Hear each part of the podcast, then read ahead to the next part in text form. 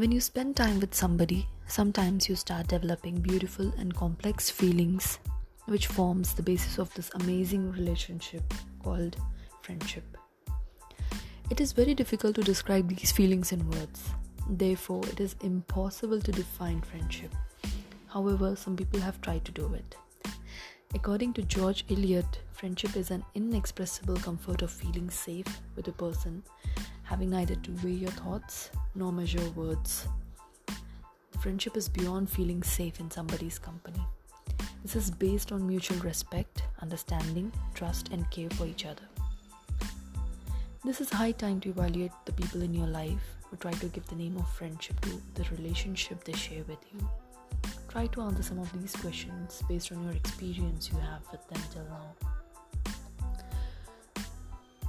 Number one, do they respect you? Do they trust you and can you trust them?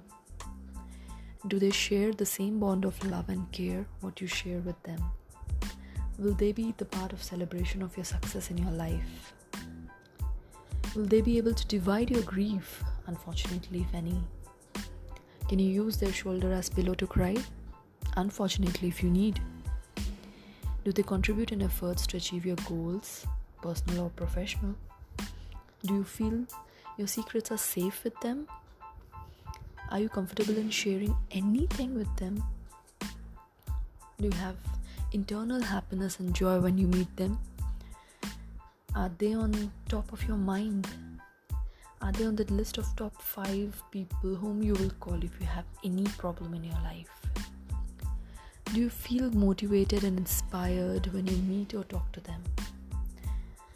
Run through your total experience with them and answer these questions.